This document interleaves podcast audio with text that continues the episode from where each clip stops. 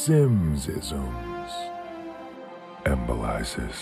This is what you know. This draft kind of you know uh, embolizes altogether. Embolizes? Embolizes. We have a new Simmsism. what the hell is embolizes? Thank don't you. even know. Well, we're going to have to save ya- it till Monday. see you're not on Monday. the sh- Simmsisms.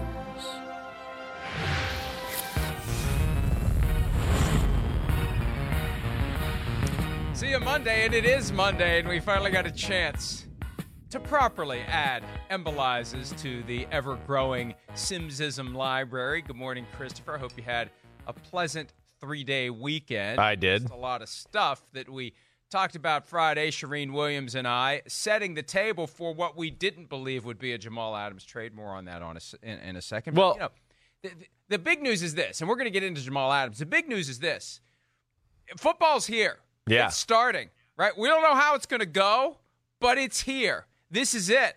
The slow time's over. There wasn't a slow time this year, but we are here. It is arriving, and now this grand experiment of pro football in a pandemic is going to commence. Yes. Well, I mean, two things. First off, let me defend myself off the Simmsism, okay, and like make some logic of it because I know it doesn't make a lot of logic. But I combined Keep two. digging. I combined Rock two words. Keep two digging. words: symbolize and epitomize. See, I mean, it really it's just a little harder hitting that way, okay.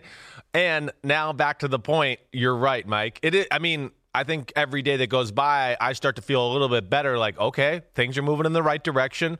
We're seeing more news and action go on on the NFL front.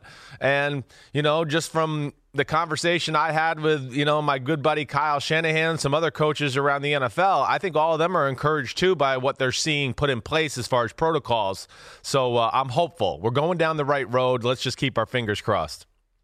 There is no question that the NFL will have high level protocols in the facility, on the sidelines, while traveling, everything designed to keep guys from getting and spreading the virus.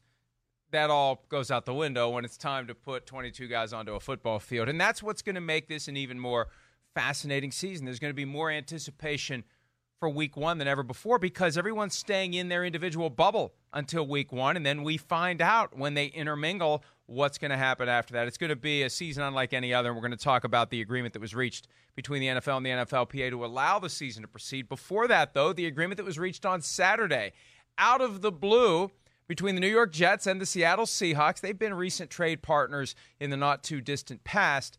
But now, boom, Jamal Adams wanting out of New York, getting out of New York, getting to the Seattle Seahawks for two first round picks, a third round pick this year, safety Bradley McDougald, Jamal Adams, and a fourth round pick in 2022 make the trek from New York to Seattle. Chris, I was stunned that the Jets were able to get this kind of a haul. And this reminds me of the conversations we had last October as it related to Jalen Ramsey. There are certain offers you cannot refuse. And Joe Douglas, the GM of the Jets, almost used that exact quote from The Godfather. They made us an offer we couldn't ignore. No, they made you an offer you couldn't refuse. I don't care how good Jamal Adams is. Two ones and a three and Bradley McDougald for Adams and a four in 2022, you can't say no to that. No, you can't say no to that. Uh, you, you can't. It's it's it's beautiful, especially when you know a guy that you're looking to trade doesn't want to be on your football team anymore. So yeah, I mean, awesome for for the Jets. Yeah, you you got to take that deal certainly when you know you got to pay a guy and he's disgruntled. I also say awesome for the Seattle Seahawks. I mean, go for it, Seattle. The time is now. You know, you got Russell Wilson signed up. He's a Super Bowl winning quarterback. He's the type of quarterback that if you can get into the final four or the Super Bowl game, the final two, he can make plays to win you that game, even though you might not be the better team on the field that day. And a guy like Jamal Adams, of course, ups the ante on the defensive side of the ball. And it's a really important position for that defense, Mike. I think it's something they've been missing and trying to find a replace ever since Kam Chancellor hurt his neck. And that's the position he'll play. And I think that's why it's special. You know, th- this is an important Derwin James drafted for the Los Angeles Chargers. Same defensive scheme, same position. So now you got a guy, Jamal Adams in Seattle. I think a team that's really set up to kind of make a run for the next four or five years. He's playing a key position. And I love Kam Chancellor, but he ain't as talented as Jamal Adams is. Jamal Adams, Mike, You, you you hear me out here. This might be a, you can make he's in the conversation for I think that second best defensive player in football. He really is for my money. You know, Aaron Donald's one, but I think there, you know, you go through that long list of next guys, I go, man, Jamal Adams is in that that long list there. And you're right. It fits the scheme. Look at who they deal with in the NFC West, currently the toughest division in all of football, with the Rams, the 49ers, and the Cardinals. Kyler Murray is ascending. The 49ers are the 49ers. And the Rams, once they stabilize after all the departures that they've seen, and if Jared Goff can turn it around, they're going to need defenses that can slow them down. So I think from that perspective, it makes sense. And something Coach Pete Carroll told Peter King for Football Morning in America – the Seahawks haven't drafted above number 25 in round one in 10 years. And that's a point we make when questions come up about franchise tag players.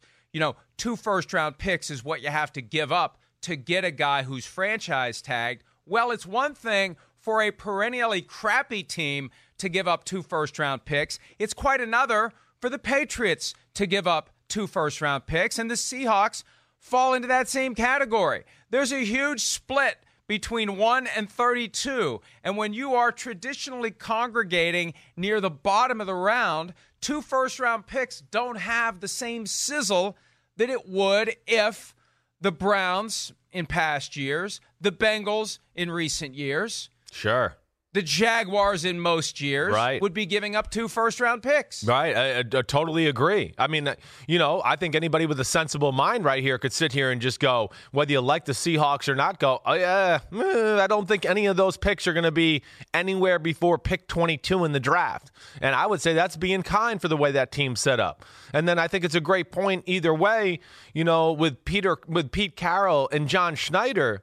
I mean, th- these are guys that have showed us that you know, first round picks, first off, they didn't build their team. They built their team on second, third, fourth, fifth round picks. I mean, that's what they've done. That's why they've hung around here for the last decade in a row or last 10 years in a row uh, because of their ability to same draft mid rounds. I know, same thing. I just want to but clarify. But decade in a row, I understand you know, decade in a right. row. One, one decade in a row is still technically accurate. I know yes. you're trying to force some more entries into Simmsisms, but that doesn't count. no, it doesn't count. But uh, I mean, uh, so from that, you know, I think when you just add it up from Seattle's standpoint, and you go, wait, Russell Wilson in his prime. Okay, we've kind of rebuilt our team here the last few years to where, yeah, it's not perfect, but it's kind of all culminating into, well, we think we got something here to be one of the better teams in football for the next few years. And then you go, all right, Bobby Wagner's getting a little older. We drafted Jordyn Brooks in the first round out of Texas Tech. Okay, we'll be able to replace him in the next year or two. And then you know, Kam Chancellor, that was a special guy, a special part. You have to have a special skill set to play that position. You know, uh, again, think about what that guy is going to have to do in that Seattle defense, right, Mike? You got to take on pulling guards. You got to you got to play like a linebacker in the run game, and then in the pass game, all of a sudden you got to be like, oh no, you need to run with Travis Kelce. Oh, we need you out of the backfield against Alvin Kamara, and you got to do that too. So it's a really special skill set of a guy there, and Jamal Adams certainly can do that. And I think it's just a perfect fit as far as system wise and what Seattle's trying to do right now. And uh, you know that's why I like the trade from Seattle's standpoint a whole lot. The one thing I do not like about the trade from Seattle's standpoint is the failure to sign him to a new contract yeah. on the way through the door. This is now a thing right? in the NFL. When the Texans did it with Laremy Tunsil last year, Labor Day weekend, as the rosters were moving down to 53, we we all were like, "What?" Well, oh, and and the jokes were plentiful because the Texans didn't have a GM at the time. Right. But to give up multiple first round picks for Laremy Tunsil and Kenny Stills, and you don't get a new deal with Tunsil on the way in the door, you give the player more leverage. And what did we see? A three year, sixty six million dollar extension for Tunsil this year, twenty two million a year in new money, and then. The Rams do the same thing with Jalen Ramsey. Yeah. During the season, they don't get him signed to a new deal. They give up two ones and a four to get him, and now Ramsey's got all the leverage, and the Rams are looking at the very real possibility of giving up two ones and a four for a guy that they have for a year and a half, which is unthinkable and would be unforgivable if it happened. So now, here are the Seahawks with a guy who won't be disgruntled on the way through the door in Seattle, but he has a history of being disgruntled, and he's got a history of acting out, and he's got a history of speaking out.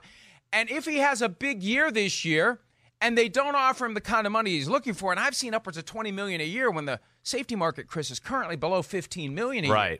If Jamal Adams gets it in his head that he's worth 20 million a year, if it's that Julio Jones dynamic that we saw in Atlanta a couple of years ago, where you say, "Oh, the quarterback's making 35 million a year. I'm at least worth half that. I'm worth more than half that on the defense. I'm the Russell Wilson of the defense." Then the next thing you know, a year from now or less than that, You've got Jamal Adams, who's got all the leverage because they've already made the investment with the draft picks. If he decides he's going to start treating the Seahawks the way he treated the Jets, then the whole thing blows up in their face. Yeah, you're right. I mean, you know, I, it, it is definitely risky. There's no doubt about that. Now, you know, Seattle's ultimate has the ultimate confidence in their culture and the environment and just the enthusiasm that's in that building on a day-to-day basis. I mean, anybody I've ever talked to, that's all they ever that's all they ever say. I Chris, know. Until they have to run off half the team because they're sick of dealing with the guys. Well, no doubt but about until it. The, until they until they reach their wits' end, it's all great. Well, you're right, but they're not scared of it. That's that's what we know. They're not scared of personalities, but you're right. They're going to at some point have to deal with this. You know, pay the Pied Piper here with Jamal Adams. I mean, hey, I, you know, 20 million a year. You know, when I hear that right now, I go, that's a little crazy. Like you said, nobody's making 15. Let's just start at 18. So, you know, 17. Okay, let's not just blow the market out of the water here. But either way, yes, that day is going to come. I do think Seattle realizes, of course, how special the football player is and how important that position is to make their defense successful. And let me just throw this into it too, because this is worthwhile. My father always points this out to me with Jamal Adams, and I think it's a real point because yes, he wants his money, and we all sit here and you know, oh gosh, you're making good money, and I get it. You know, eh, yes, athletes are spoiled a little bit, but this is their great talent in life, and they got to capitalize. Jamal Adams' father, George Adams, played running back for the New York Giants. My dad would tell you that he was going to be a superstar. That he thought, oh my gosh, we might have one of the best running backs in football. Well, he played one season going into training camp his second year he had the bo jackson injury right? His hip dislocated he tore the labrum around his hip never really got to make any money do anything in his whole career. I really think that is in jamal adams his, his brain. How can it not be when that happened to his father? So because of that i think he's you know kind of dri- driven the stake into the ground a little bit and wants to be paid. Now, this will cool him off for a little bit, but you're right. At some point, he's going to go, okay, somebody pay me my freaking money. I'm one of the best defensive players in football. And hopefully, Seattle's smart and does that some point during the season. I want to flip over to the Jets angle, Chris. Before I do that, though, I have an idea of one last point as it relates to the Seahawks Right. and Jamal Adams and paying Jamal Adams. And I am going to tell everyone check out PFTOT on Peacock, YouTube, wherever, because we're gonna we have a we have a lead topic for PFTOT. We'll get to that after the show, but there's too many other things to get to than to have me babble on and on for possibly 10 minutes about this theory that just popped into my head while we were talking about this. All right. From the Jets' perspective, as we've already said, it's an offer you can't refuse. Two first round picks, even if they're going to be low, a third round pick, a safety to replace Jamal Adams, and you give up a four along with Adams in 2022. You can't say no to that, especially when you have a guy who does not want to Right. be there and a guy who has just gone scorched earth. Now, here's the thing. Scorched earth. The trade the trade was in the works before Jamal Adams decided to tweet in disapproving fashion regarding the allegations made last week against Jets owner Woody Johnson in his capacity as US ambassador to Great Britain. The trade was in the works when Jamal Adams decided to go on the record with fellow founding member of the Adam Gase Hater Club, Manish Mehta, and the two of them just unloaded on Gase. The deal was already in the works. This wasn't the last domino that got the deal done, that got the Jets to relent. This wasn't the trigger to make the deal happen out of thin air. The deal was already happening. I'm told that the reason it happened Saturday is because on Friday, that's when everything crystallized as to what the salary cap will be this year and next year. And that's when everyone was satisfied we can do this deal and move forward. It had nothing to do with what Jamal Adams said. So the end result is, Chris, all that stuff Jamal Adams did last week. It was gratuitous. Yeah. And if anything, it potentially could have blown it up. What if the Seahawks had, yeah, and the Seahawks could have squeezed the Jets on this, and they said, well, you know, we were going to give you two twos and a three and Bradley McDougald before Friday, but now that your guy is going crazy here and uh, going all in on Adam Gase, and you guys have an untenable situation, we're not gonna we're not so inclined to give you all that stuff now. We're gonna peel back that third round pick. We're gonna maybe make that first round pick in 2022 a second round pick. What could the Jets have done? So Jamal Adams could have jeopardized the trade with that desire to take a shot at Adam Gase last weekend. Yeah, yeah um, I mean, when you hear that, you just go, well, yeah, what the hell are you thinking, Jamal Adams? Why would you do that? Why would you risk it? Why would you let Pete Carroll and John Schneider, who are sitting there, and you obviously know there's there's action behind the scenes as far as your agent, the Jets, and the Seattle Seahawks? Why would you even put in their you know in their brains at all that like, man, this guy is he a jerk? Or you know is he a bad guy? Like you know and especially because they know they know he knows that this trade talk's going down and he's still doing these type of things. So yeah i did not like that. I'm not gonna lie here. I mean as much as i like jamal adams and the way he plays football and i've been around jamal a lot of times a few times he's a fun guy. He really is. He's intense. He's intense in real life too. But you know, I don't like the shots at Adam Gase on the way out the door. You know, when you know you want out the door, you're trying to get out the door, you're doing anything you can to do that. You know, Adam Gase, for whatever reason, people like to pile on him at times, and I don't understand that either. And you know, Manish Mehta, I mean, you know, who, you know, I, I mean, don't, don't even get me started on that subject either.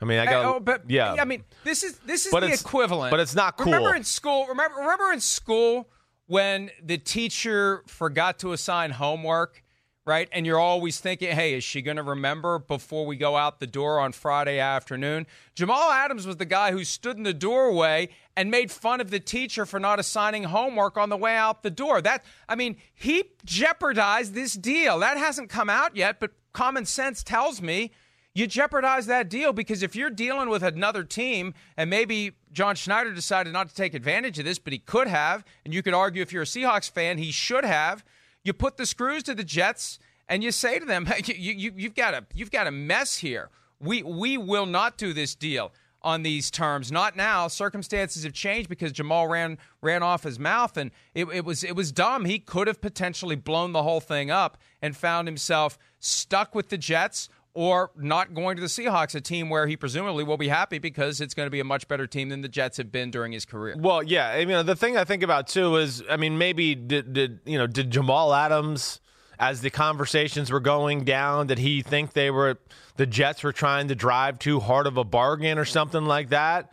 And within that, was he trying to lower his price to help Seattle out that way? I mean, those are things that pop. It didn't. I know. It didn't. It didn't. You're right. I, here's here's my theory. Yeah. My theory is he wasn't fully informed of what was going on because I the the you know whether it's agents or Joe Douglas, the GM of the Jets, or anybody else. I mean, if Jamal Adams has that information, who knows what he's going to do with that information? Yeah, okay. Maybe that information gets out prematurely. Right. So Jamal he didn't know Adams how is aware far down the road the conversation maybe. was. Maybe. Right. I hear you. Maybe. I hear you. maybe. Yeah. So. Well, hey, either way, you know, the Jets got rid of him. It was an issue, you know, obviously.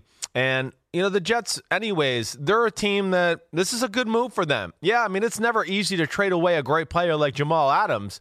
But the Jets, come on, Jets fans know this. Everybody knows this. They're not one guy away right now. They're a whole plethora of guys away still. I mean, they're really they're almost back in rebuild mode. Um, and, Adam Gase has got an unbelievable GM there behind him now, finally, and Joe Douglas, who I mean killed it in free agency. I thought killed it in the draft. He's given us every inkling so far that he'll know what to do with it. You know, as far as these draft picks when they when they come about and maybe they can build something here substantial. But I didn't look at the Jets as going, ooh, you know, this is the year. This, this is the year they're going to go to the playoffs. No, I, I still look at them as a team to go, no, they're two years away and, and really probably three years away from really being like, okay, we're a team that's one of the better teams in AFC, or at least getting in that conversation. But that's hardly ideal when you've got no. a rookie quarterback. I know uh, not a rookie quarterback, but a quarterback on his rookie contract. This is the time to load the cannon and go for it before you have to pay the quarterback. That it may be that they are starting to emerge and have it all fall together just as they have to make a decision on Sam Darnold. And I, I, I, I think it's way too early to say that the Jets have committed to making a major investment in Sam Darnold on a second contract. I mean, he could be gone a year from now too. But you know, the Jets uh, did what they had to do here. And if you'd have told me on Friday when we were digesting the comments from Jamal Adams about Adam Gase and the wreckage of that potentially and how hard it would be to trade him and how awkward it's going to be when Adams shows up this week because he made it clear he was going to show up, the idea of getting two first round picks plus for Jamal Adams would have been incomprehensible. So yes, this is a deal the Jets had to do and they needed to make a break from that that situation because it just wasn't working. Regardless of who's at fault, it wasn't working. And their first round picks have not been working. Their first round picks from 2013 to 2017 are all gone.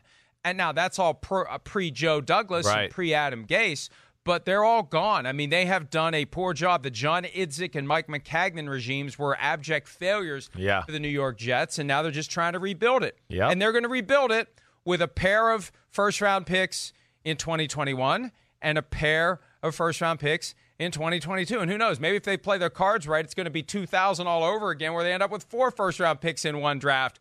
Not that those four first round picks turned into Hall of Famers, but still, the more shots you get, the more lottery tickets you have, the better the chance that you have at at having a transformational draft that turns you into a year in and year out contender. Yeah, no, I, I, think that's exactly right. And you know, there there is some things there. We know Sam Darnold's there, uh, and, and, you know, listen, like Pete Demolitis, our, our our one of our producers here, he goes, "Are the Jets wasting the rookie contract window of of uh, of Sam Darnold?" Yeah, they are. They're wasting it, but you know, there's nothing they can do. The team was built badly around him. They haven't put a lot of talent around him. You know, Adam Gase got handed over a piece of crap. I don't know what else anybody expects. I mean, like, what what does people think Adam Gase was handed here in New York with this football team? You know, offensive line, crappy. You know, wide receivers, okay, one's injured. The one, you know, one guy had some off the field issue and had talent. Okay, they get rid of him in free agency. Defense. I mean, there's nothing to talk about on defense. Jamal Adams was the only guy to talk about, really. Yeah, we got some hopeful guys in Quinnen Williams. Okay, here we go. What else is on the team right now? I mean, that's it. So Joe Douglas has gone back to square one, and I think him and Matt and Joe Douglas coming from Philly and Baltimore, he knows how to build a football team. And Adam Gase, this ain't his first rodeo too. I still have faith in this group here that they're going to get this right. But I, yeah, you you already said it the prior regimes left this franchise in a crappy place. You're not going to fix it in one or two years to where it is right now. There's nothing to talk about on that team from the prior regime. So they're starting from scratch. We'll see where it goes. This is a good start with some of these assets they got from this trade. One name you did not mention was Le'Veon Bell. Oh, yeah. And, and here's the thing. Here's the thing. Mm-hmm. Mike Maccagnan, the last GM, he got grifted to a certain extent by Bell's agent because he was led to believe that the Ravens were legitimate players for Le'Veon Bell at or about the same financial range that the Jets landed, which was much higher than whatever the next offers would have been. Remember, the 49ers oh, I were know. interested. Yep. If it would have been like 5 million a year less in total salary. But the thing is, and this is something that I, I don't think gets mentioned enough, a high end running back is useless to a team that does not have an offense around him.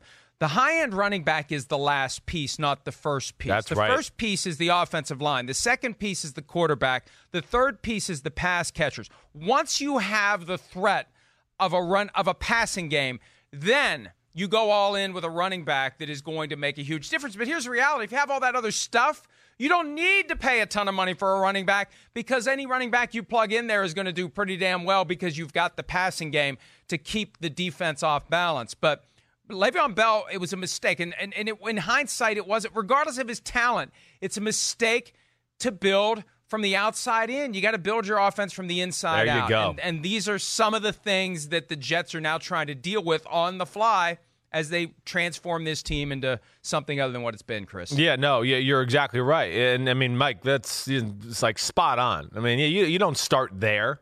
You don't. You don't give a guy a chance. I don't care if they had Le'Veon Bell. We brought Barry Sanders, Jim Brown back. They're not going anywhere with that offensive line and what they had blocking in front of them last year. So yeah, you haven't. You know, they haven't even given Le'Veon Bell enough support to really show what he can really do. Now, hopefully, this is the year. You know, hopefully he can show it. Uh, but but you're right. There's been some failures in the proper way to build a football team here in New York. I, I and again, I think Joe Douglas is the guy that's going to do it. Um, but yeah, they're not one player away, one step away. And you know, just as we know, Le'Veon Bell, I don't think he's the happiest that Jamal Adams tried to get out of town either. Are we going to get into that now, or are we going to do that later?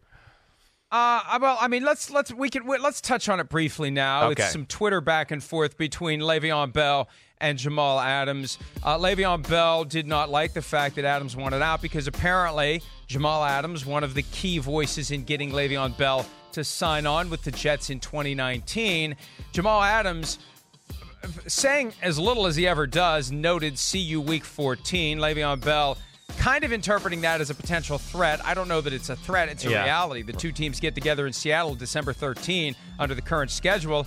And it'll be interesting to see what happens when Le'Veon Bell and Jamal Adams encounter each other on the football field. But uh, uh, uh, look, uh, th- th- this is what happens when you have not only a guy who all of a sudden wants out, but a guy who is so committed to getting out that it does do damage. Like you know, just if you want out, that's fine, but don't don't create a mess for the rest of us. That's The- right. The, the comments on Friday, especially if Jamal Adams had any inkling he's getting out, it's gratuitous and it's unfair to his former teammates because now they have to clean up the mess. That's right. That Jamal Adams made by deciding to go scorched earth on the head coach. Yeah, that that's really the big issue there. I mean, yeah, obviously Le'Veon Bell, Bell feels a little burned by the fact that Jamal Adams recruited him there, probably pounded on the table, told Jets guys to get Le'Veon Bell there, and then he wants out. Like, yeah, but you're right. That's the point. Is yeah, he's made a mess, and now like Frank Gore has to answer questions over the weekend about Adam Gase and the Jets and the organization, and it's something he has nothing to do with, and it's going to go in right into training camp, and then yes, this is going to become a story, you know, because uh, of course this is everyone's latching onto this up here, and I don't think it's right. You know, and I don't, I don't think the jumping on the Adam Gase thing. That's the part I just don't understand right now. And we're all going to take the word of a guy who we know didn't want to be here and was doing everything he could get out. Now we're going to like make him the jump off point to be like, oh yeah, he's right. No, I mean he he did he was doing whatever he could to get the hell out of here. Had nothing to do really with Adam Gase. He was just making sure he was going to push a button every other day to make sure it pissed the Jets off to maybe he could get out and and get to where he wanted. So that's all there is to that. And uh, I just I, I don't want to see it become a thing here or a story as we go on.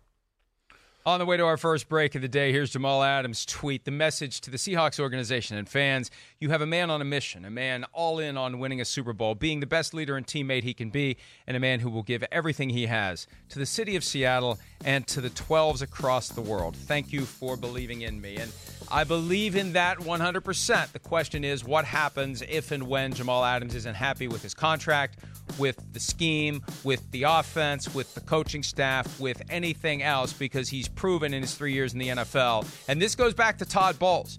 When he doesn't like something, he says so. And the Seahawks are going to have to deal with that the first time there's something Jamal Adams doesn't like. All right, let's take a break. When we return, the NFL and the NFLPA have a deal. We're going to have training camp. We hope we're going to have a season. We're going to get into some of the parameters that the two sides agreed on when PFT Live continues right after this.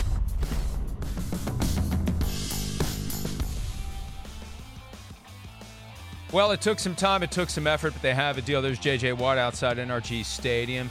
They are ready to roll. Training camps open tomorrow. They open with several days of COVID 19 testing. It will be a gradual phase in period, a ramp up period. No one's putting pads on until the middle of August, Chris. That's usually when we're halfway through the preseason. No preseason at all this year as everyone gets ready for week one. And that's going to be the focus getting all the players ready for week one, either with 80 guys from the get go. Or if you go with 90, you can have 90 until August 16. You have to have a split squad. I think most teams are probably going to opt to just have 80 and keep everyone together. The commissioner said after the deal was reached, Friday night, training camps will begin as scheduled. We are committed to playing a safe and complete 2020 season. And I think that word complete I, I think that word can be interpreted in multiple ways. It doesn't mean 256 games. It just means we're going to complete it with a Super Bowl championship that is given to someone, just like in 1982 when there were nine regular season games due to the strike, 1987 when there were replacement players for multiple weeks and 15 regular season games. Right. Nobody puts an asterisk on those Lombardi trophies. Who knows what will happen this year?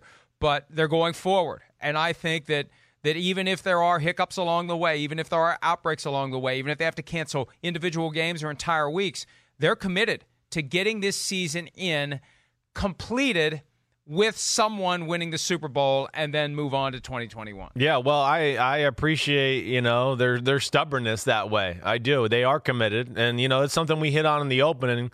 You know, I, I do think that you know, hey, NFL coaches, front office people, they're a little frustrated because a lot of this stuff is just getting figured out and they don't have all the laws of the land, but they're starting to see a little bit here come about and they're starting to get a feel for how things are going to go down. You know, these guys are in their facilities for the most part. They're seeing what's being done, you know, to make it all work. And, you know, just talking from really talking and texting to a few of my friends throughout the league, I think all of them feel, yeah, better now that they've been in the office and seen what's going down here. So we'll see. It was a major step, certainly, that they got some of these details figured out. Now, you know, the big thing to me here is I know we said we're starting on time, right? We're starting on time, but we're not really starting on time because they're going to get there, right? And then it's going to be four or five days of having to go through some certain protocols, which to me, this is where I just worry about it. Like, okay, so now it's four or five days, and let's maybe it doesn't happen to six or seven days to everything gets figured out. You know, now we're going into this period of we're going to train and get ready and then okay now the pads period's been bumped back just a little farther and i just i just hope we can get it all in before week one. That's the only thing i'm worried about right now as an ex-player and a guy that worries about the players and all of that what do you too. mean by getting it all in? Well just get the players ready having them ready to go and really saying that they're physically in shape and ready to take on the physical rigors of, of an nfl football season. Just as we've talked about with years without you know the last cba deal. You know you said it last week injury rates were up what a little over 25%. I just worry about that. That's all I'm saying. But either way, I do feel a lot more confident about some of the steps that have been put in place here uh, as of late. Well, that's why they didn't want to have a preseason because you didn't want to rush guys yeah. onto a field in a game setting when they have limited opportunity to be as as healthy and prepared as they could be. But you know, I, I and this is something that I think we need to be thinking about and talking about in the coming weeks. How many teams will treat this like a 12 game season? with a four game preseason. It just so happens those four games in September count in the standings. But will we see, for example, in Chicago, where they don't know who the starting quarterback is going to be, will we see both Nick Foles and Mitchell Trubisky in September? In, instead of August, when the competition would have been resolved? Will we see a rotation more aggressively on an offensive line where some backups get real playing time in September? Will we see more use of the reserves? Uh, for two reasons. Number one, your starters may not be in ideal shape. And number two, doesn't it make sense to have every guy on your roster at least in some sort of game shape and some sort of game preparedness in the event that there's a guy who is otherwise a starting offensive lineman who is positive for COVID 19 and now the backup gets thrown into the fray? At least he would have been playing some. So, Chris, I think that that this unique year needs to get teams thinking very differently about the first month of the season. It's almost a hybrid regular season, preseason from the standpoint of making sure your guys are ready for October, November, December. Yeah, no. Uh, well, I think that's the one thing that's jumped out to me, Mike, just from talking to people around the NFL. You know, the, the you're going into training camp this year, and really what's happening is you're going, let's get ready for week one. That's all you're worried about. And so eh, you're going to see high level game planning and really all your eggs in the let's get ready for week one and try to win that game basket. And to me, that's where it also I look at and just just just another thought that came to my head whether you got 80 or 90 guys and because you got no preseason and things like that too i just feel like a lot of those back end roster guys are going to get used this summer more than ever you know they're going to be used really to go and hey you know oh yeah you got a chance to make the team wink wink but we really need you over there for scout team for the 70th rep today because we're trying to win week one and we kind of know the 53 that's going to make the team yeah there's seven or eight of you on there that we're not sure about, but we kind of know. So we're going to get them ready, and we're going to kind of use the rest of you on the back end to just help us get ready. And that's unfortunate because, you know, some of those back end guys we know are not going to get a chance to play in the preseason or maybe get the reps that they usually would in free agency, late draft picks that might make a team. But that's so be it. And I think that's going to be more uh, of the uh, approaches this year, maybe. We'll see. L- yeah. Let me add this point to that, though. Right to the extent that one of those guys at the back end of the roster sufficiently flashes and you get to a comfort level with him during training camp that you could maybe roll with him as yeah. a starter or a key contributor, the opportunity is going to be presented to shed expensive veterans save money in a year where you're not going to be getting your regular game day revenue. Yeah. And bump cap space to next year. One of the realities of this new deal is the fact that they've already accounted for next year being down.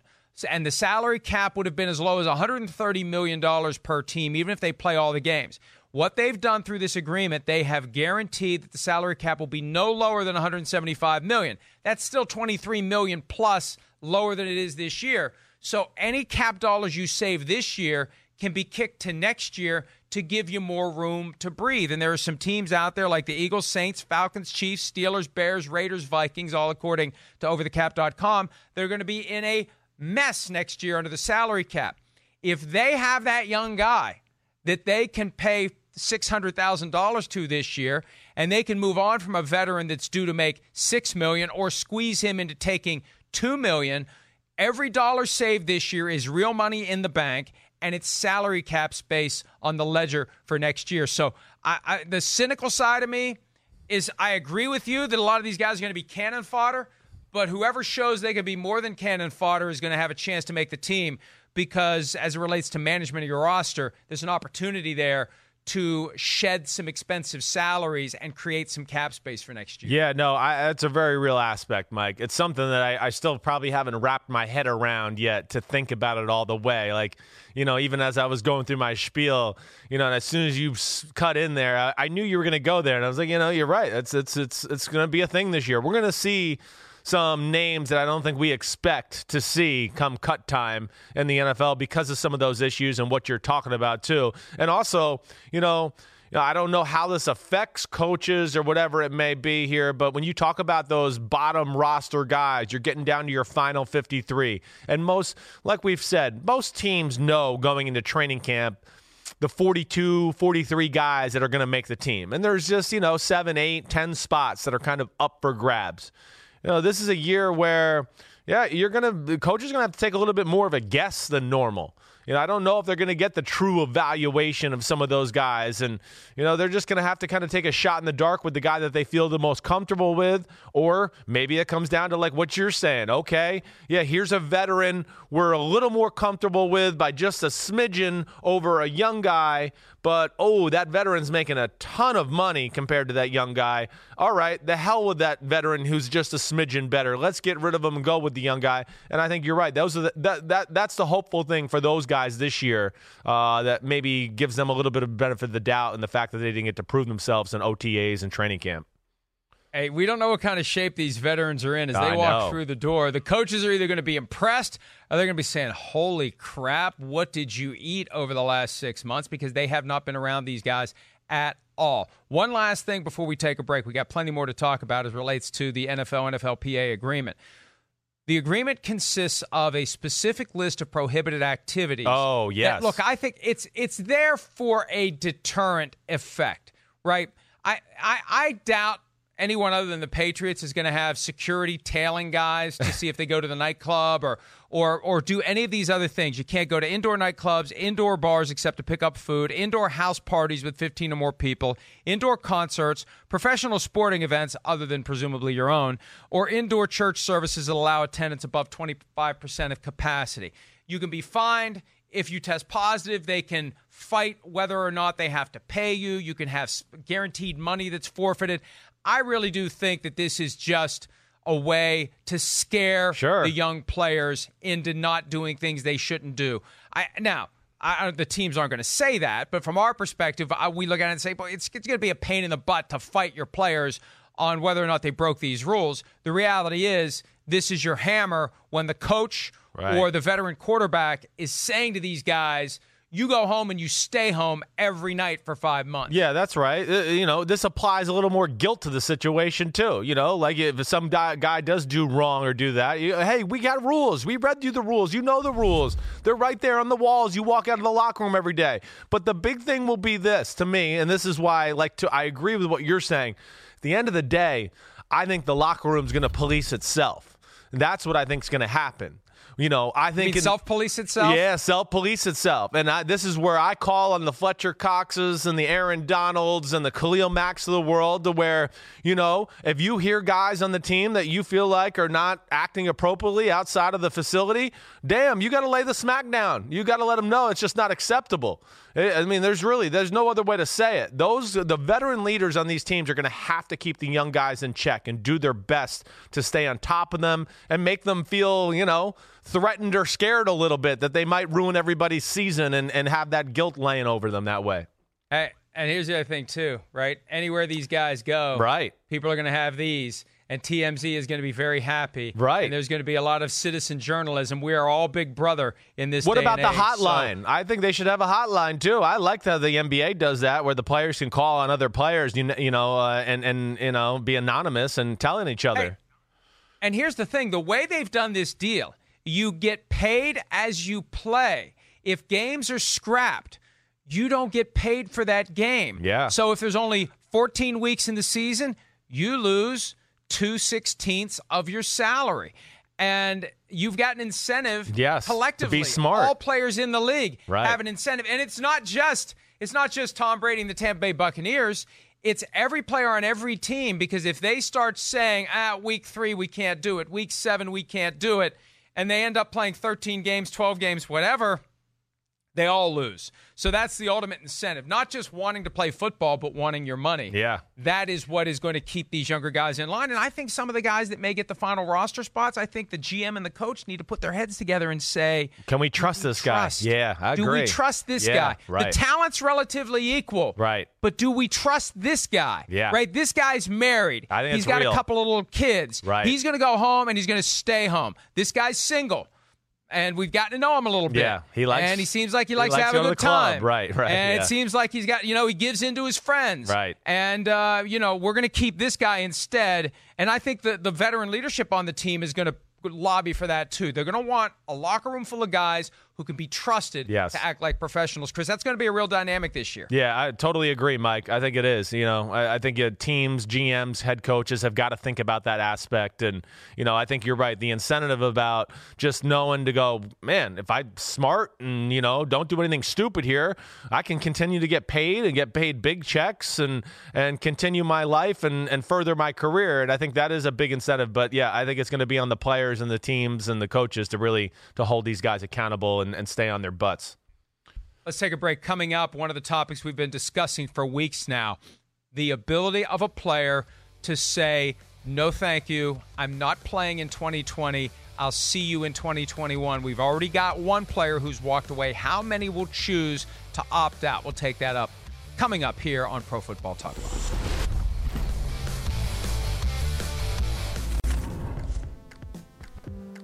Laurent Duvernay Tardif of the Kansas City Chiefs, the first player and the only player so far to opt out of the 2020 season. He is a doctor. He explained Friday night on social media being at the front line during this offseason has given me a different perspective on this pandemic and the stress it puts on individuals and our healthcare system. I cannot allow myself to potentially transmit the virus in our communities simply to play the sport that I love. If I am to take risks, I will do it caring for patients. That's a strong statement, and I think that statement been, may have been lost on some of the teammates and coaches that praised him. What he's basically saying is none of us should be doing this. None of us should be potentially transmitting the virus in our communities just to play football. Now, he's not preaching.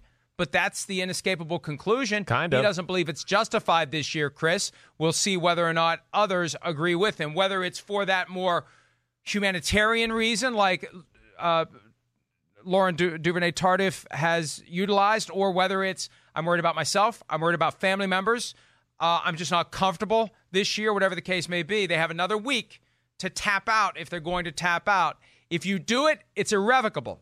And if you let August 3 pass without doing it, you are locked in. You cannot walk away. There is one limited exception. You can have a change circumstances where if someone close to you gets sick or dies over it, then you can say, okay, hey, hey hang on, I'm Yeah, out. right. But for the most part, if you are still there a week from now, you're there all season long. And if you leave, you're breaching your contract. Well, you know, again, this is a this is a different guy. You know, this is this is uh, first off, he's a doctor.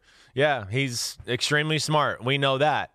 He's been on the front line here, so he's really had a lot of experiences dealing with the, you know, COVID nineteen pandemic or COVID nineteen pandemic, what it's doing to our country. So he's seeing the worst of this.